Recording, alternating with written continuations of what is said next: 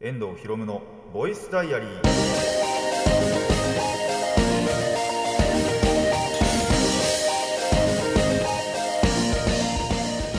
ラジオの前の皆さんこんにちは。遠藤博夢のボイスダイアリーパーソナリティの遠藤博夢です。えータイトル直訳すると声の日記僕の身の回りで起きたことを話したり時に何かしらの紹介をする雑談系の番組です。というわけでお久しぶりです、えーオンタイムの人はですけども。あの後々でね聞いてくださってる方は何のこっちゃって話かもしれないんですけどもえっ、とリアルタイムでではですねあのまあ約ですけど1ヶ月まあ3週間かな？3週間ほど、えーお休みをいただいておりましてえー年明けて2023年2発目の放送にして実はこれ2月に撮ってるんですよね。ということであの1月中はね1週目を除いてあの3週間ほどお休みをいただきましてじゃあ何をしてきたのかっていうのを、まあ、今回話していくんですけどもまあぶっちゃけ言うとなんてことない話ではあったりするんですよ。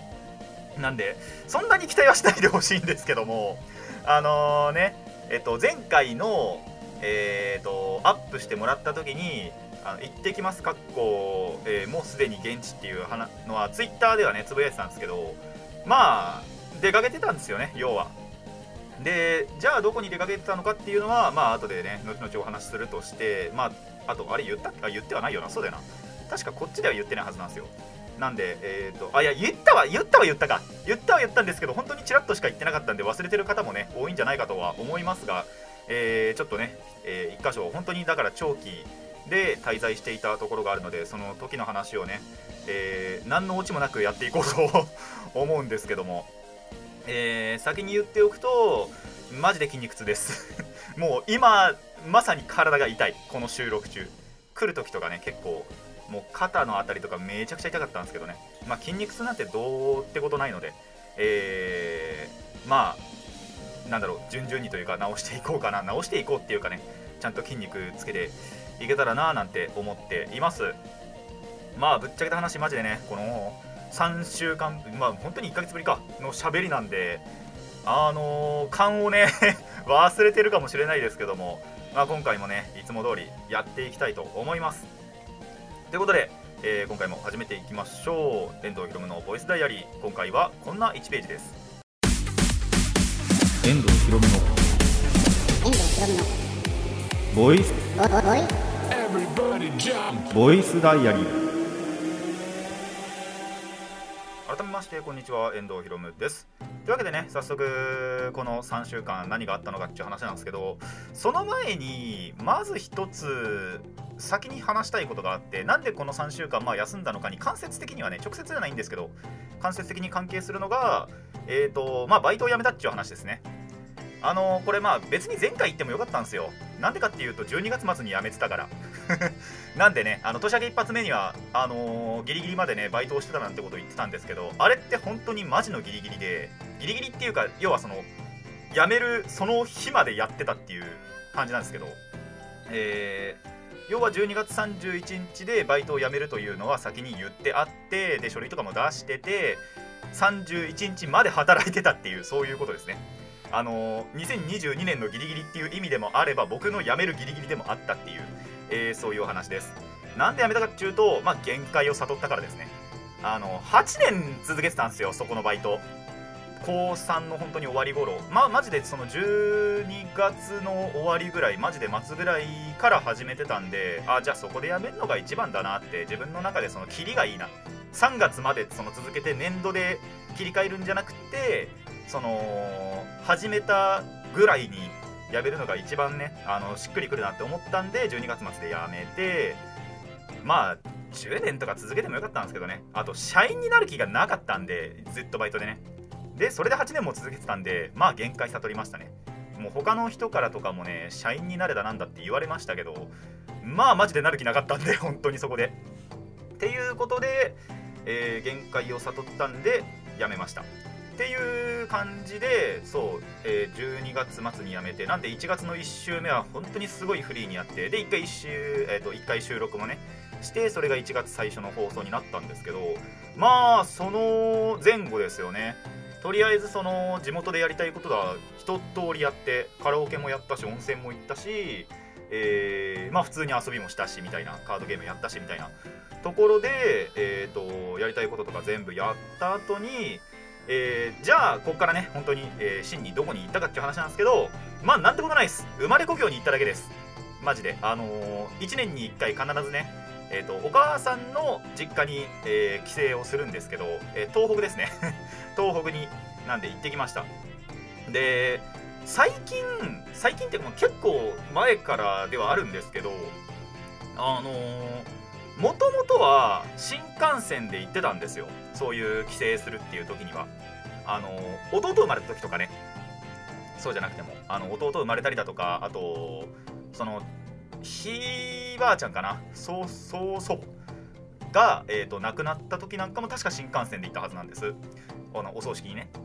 でっていうのを結構本当に小さい頃なんですよ言うても。がやっぱりその多分効率がいいからだと思うんですけどあのいつしか車で行き始めてなんで新幹線に乗っまあ最後に乗ったのは多分修学旅行とかがねあったんでそれなんですけど新幹線に乗ってその帰省するっていうのは20年ぶりぐらいなんですよね。本当に。20年まあ20年ギリ経たないかなぐらいなんですけど。なんで新幹線ちょっと乗りたいなって思ってまずそれが一つあったからまあそれで新幹線使って行きましたよね。であれですね。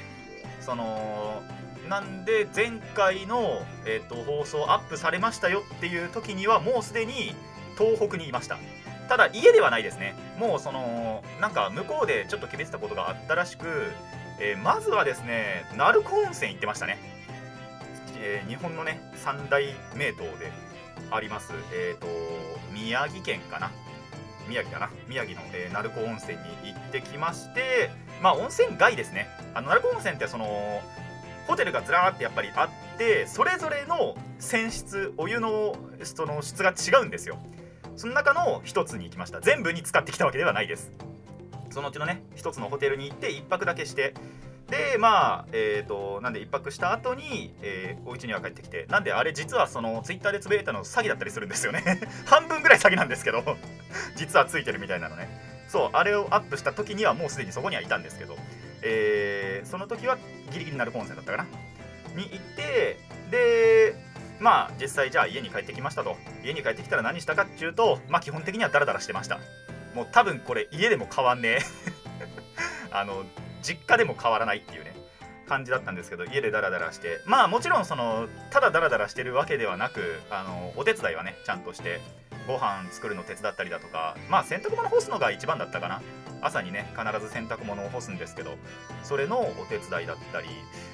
まああと買い物かなあのお昼ご飯でも夜ご飯でもあの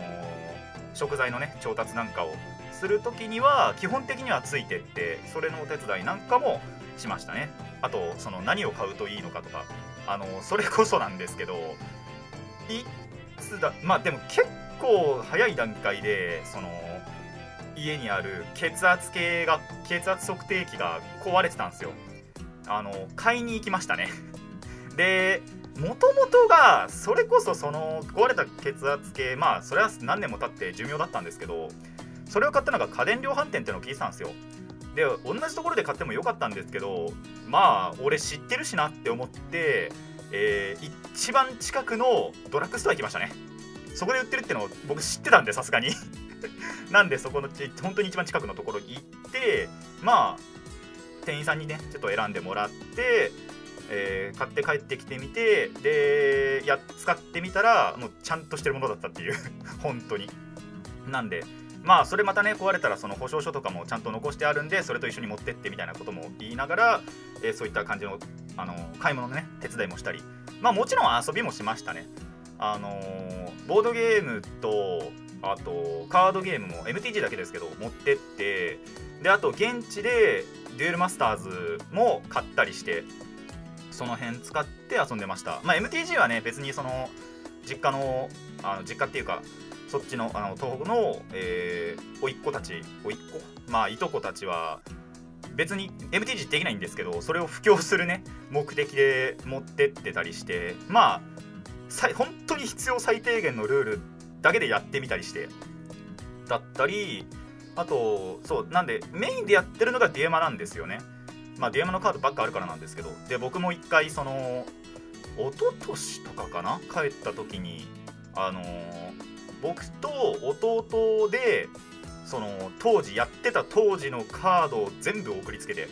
まあそれでデッキ組んだりもして。っていう感じで、えー、とデールマスターズがメインだったんでまあそれもやったりしてほぼほぼ負けなかったですけどね。ほぼほぼ。あの負ける時もありましたけどほぼほぼ負けずにね。っていう感じで遊んだりもして。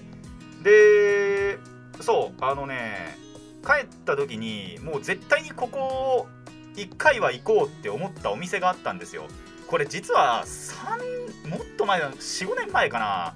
ぐらいにあのー見つけてはいてマップ上でここにこれがありますよっていうお店まあカードゲームなんですけど カードショップなんですけどがを知ってはいたんですよ。あこの辺にあるなっていうのは。ただやっぱりその見つけた時のなんだろうなえーとまあいろいろ他にもねやることがいっぱいあって忙しいっていうのもあって本当にその今回行くまで行けなかったんですよ。で去年なんかは夏行けてないしって思って。っていうことでもう一人で行ってきました。なんなら。一回その送ってもらったりとかはせずその電車でね乗り継いでその都市部というか。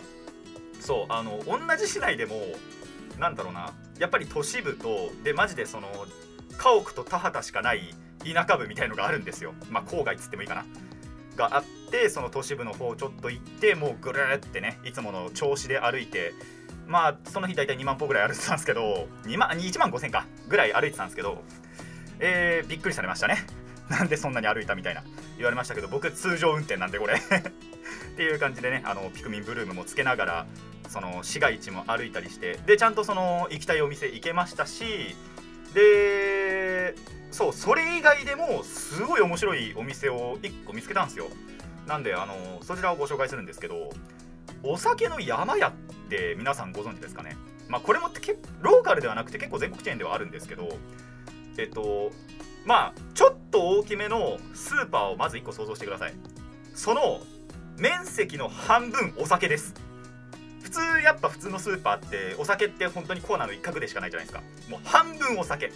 でもう半分がそれこそスーパーにあるようなものではあったりするんですけど海外輸入のお菓子だったりだとかあと普通のもちろんその日本製のジュースとかもあったりするんですけどそういったのがメインみたいなそう山屋っていうあのお店をたまたま見つけましてそれは本当にそのそこにあるっていうのは知らなかったんですよ。ただ見つけて興味持ってこれちょっと行ってみようかなと思って中入ってみたらぶっちゃけた話カードショップよりも興奮しちゃって それぐらいいいお店だったんでね。あの僕の地元からだと一番近くがでも結構遠くて1時間ぐらいかかっちゃうんで電車で行くと。それはねでもねちょっと友達のうちの一人とこれ絶対フィーリング合うなって思ったお店ではあるんで今度誘って行ってみたいなと思いましたね。その一番近くのやつでいいんで。行ってみたいななんて思ったお店もありつつでそのカードショップももちろん寄って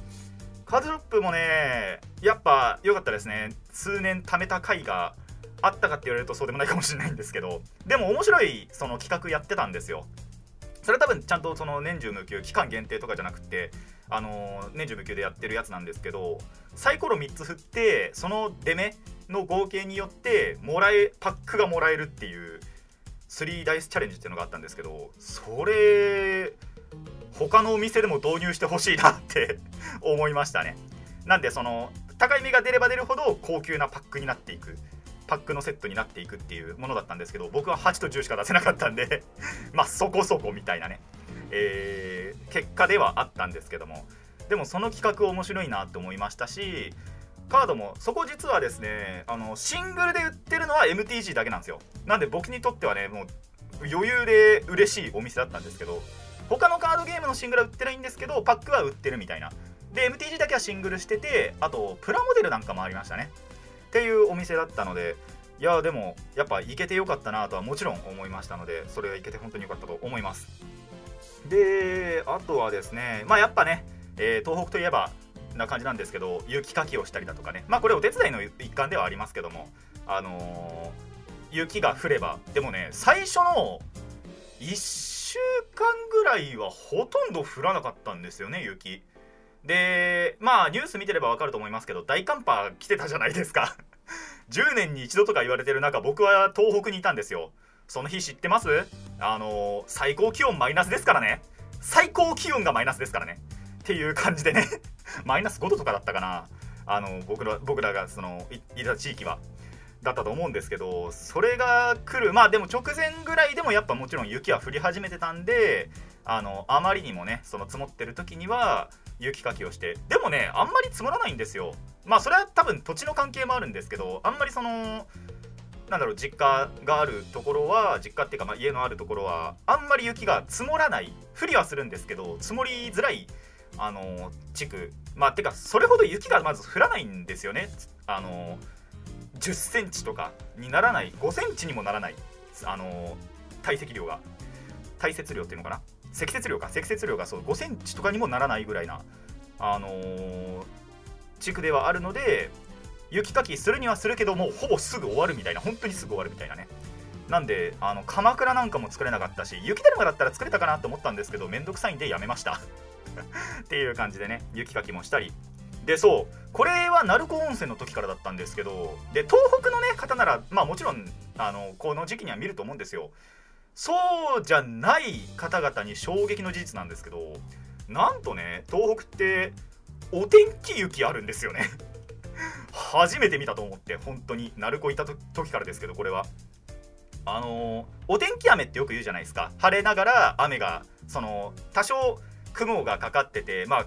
曇り時々晴れみたいな時って晴れ間があるところとちょっと雨が降るところとってあってそういう時ってよくお天気雨って言うじゃないですか。雪降るんですよ。晴れながら。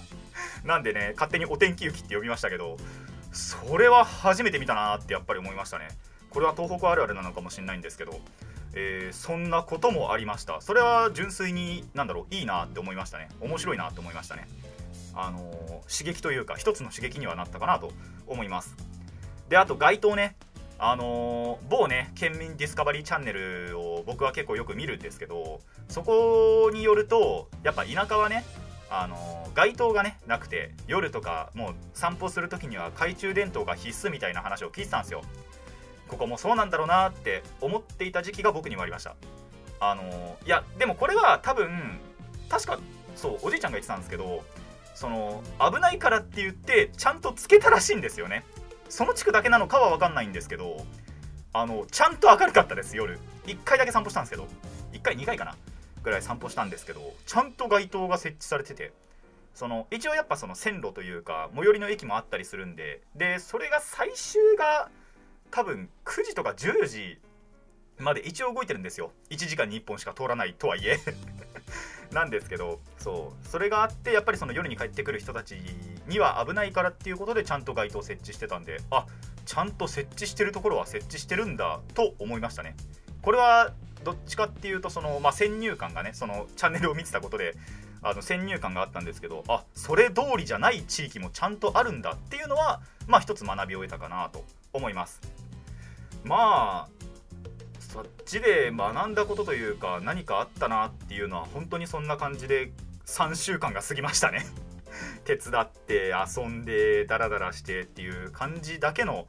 本当になんてことのない、えー3週間ではあったかなと。でなんだろうこれは多分僕のそういう適応力とか順応力なのかななのかもしんないんですけどそれが高かったからなのか本当になんだろう別のそういう土地に来た感じがあまりしなかったんですよね。別に実家地元にいてもこの生活変わんないなみたいなところがあったんで、えー本当にまあ言った意味がないとはもちろん言わないんですけどもあの手伝うこととかできましたし。なんですけどじゃあ何か僕の中で変わったことがあったかって変化があったかって言われると多分そうでもねえなみたいな。そこは僕のそういう適応力の高さなのかなって個人的には思いました。もう感覚的にはね別荘みたいな感じです。たまに行けるそういう別のなんだろう住まう場所っていう意味では別荘なのかなみたいな。っていう感じではありましたね。でプラスまあなんで、あのー数日前にねあの地元に帰ってきてるわけなんですけどで戻ってくるじゃないですか。で一番その最寄りの駅に着いて歩いてたんですけど別に久しぶりな感じしねえなみたいななんか。せいぜい本当に3週間いましたけどせいぜいなんか45日程度な感じがしましたよね。っていうぐらい、えー何か変わったかなっていうとそうでもないけどまあでもいけてはもちろん良かったなって思える、えーそんな3週間ではあったかなと思います。まああの最初にも言った通りね僕は今職がなくてガチのニートなので 心機一転ねまずは職探しから、えー頑張っていけたらななんて思っています。皆さんもねなんかそういう1個ねやめたらこういうチャージ期間まあ僕チャージ期間長いような人間ですけどもそういったチャージ期間にどっか行ったりなんだりっていうのはしてみるといいかもしれません。ぜひぜひあの考えてみてください。以上、えー休みの間の話でした。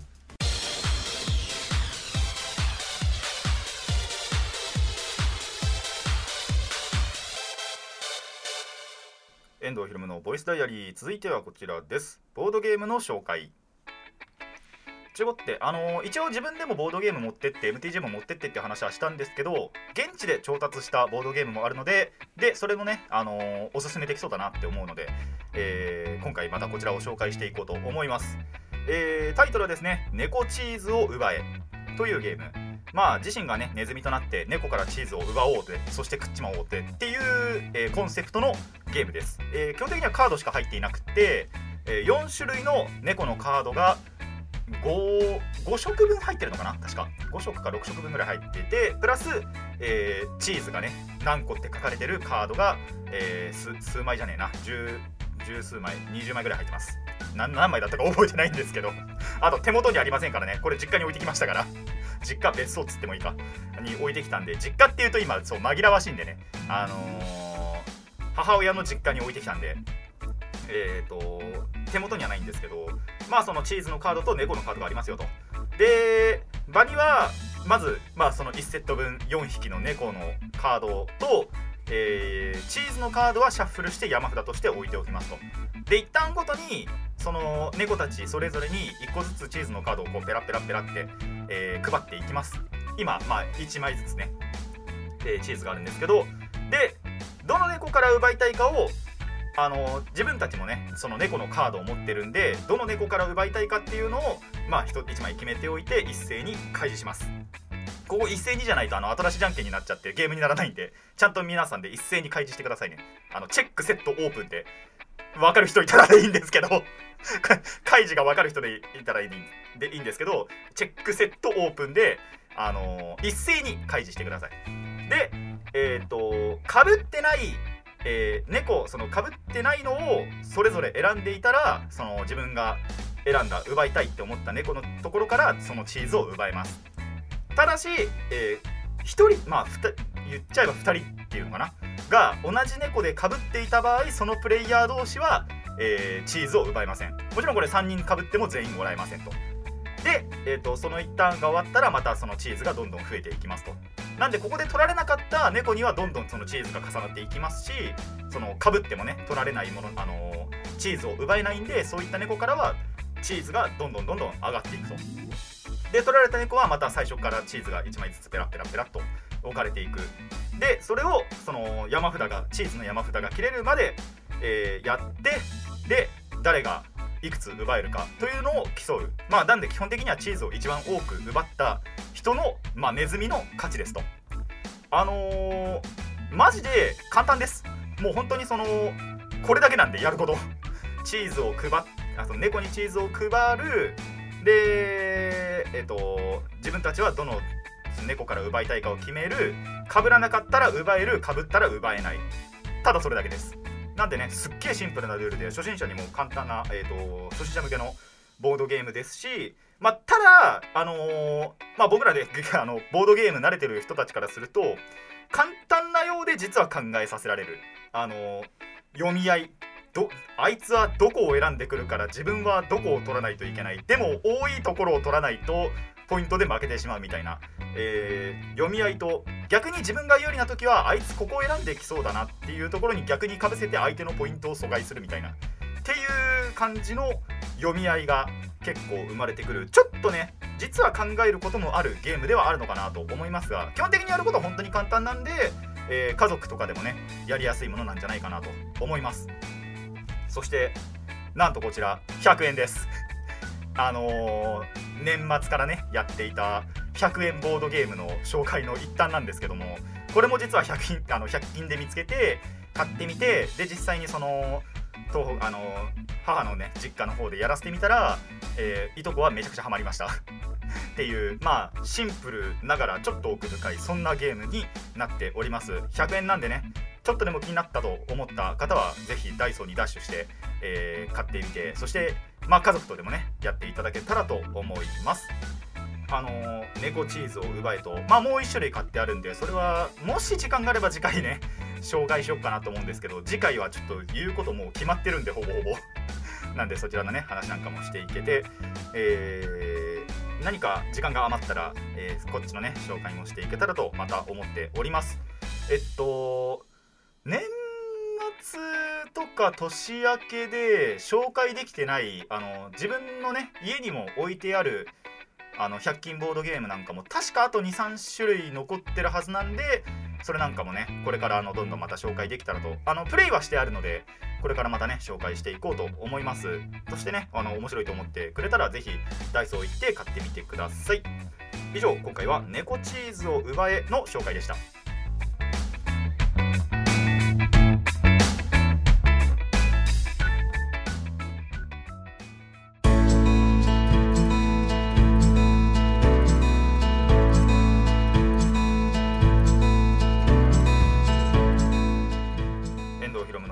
ろむのボイスダイアリーそろそろお別れのお時間になってまいりました。ということでね本当にオチのないそしてまあ刺激はね多少はあったにせよあのーじゃあ何かガラッとねこう自分の人格が変わったかと言われるとそういうことでもないという、えーそんな3週間ではありましたがでもねさっきも言いましたけど本当に、あのー久々にね行けてよかったなと。それこそあの去年行けてないんでね今年この一発目にね行けてよかったなと。でまあ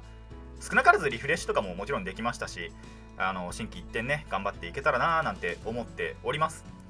あのーお礼なんかもねちょっとお土産はとか買ってもらったりもしたんでなかなかやっぱ出させてくれないんですよ。あのーマジで過剰に過保護なんで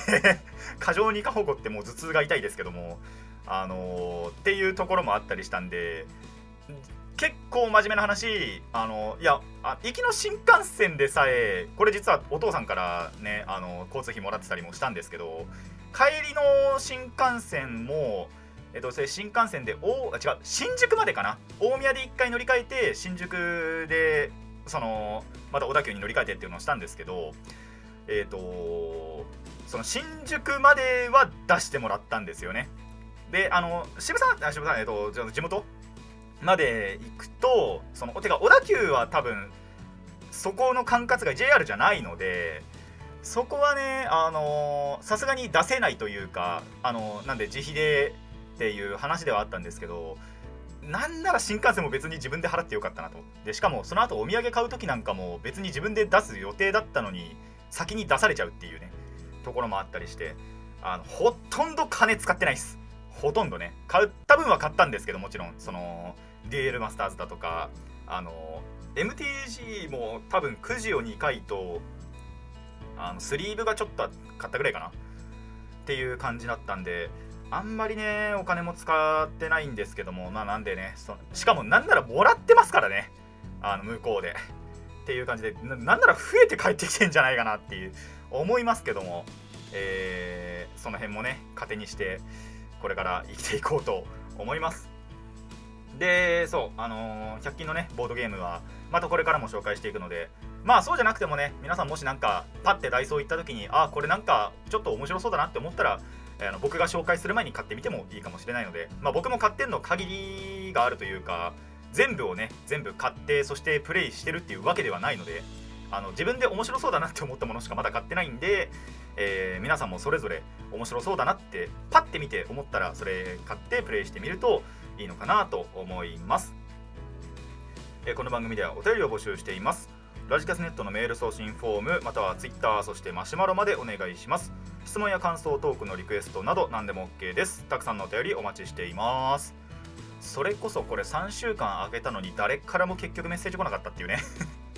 まあそれはいつも通りなのかもしれませんがそろそろメッセージも欲しいななんて思いますので、えー我こそはという方はね送っていただけたらと思います。次回予告、えー MTG の話します。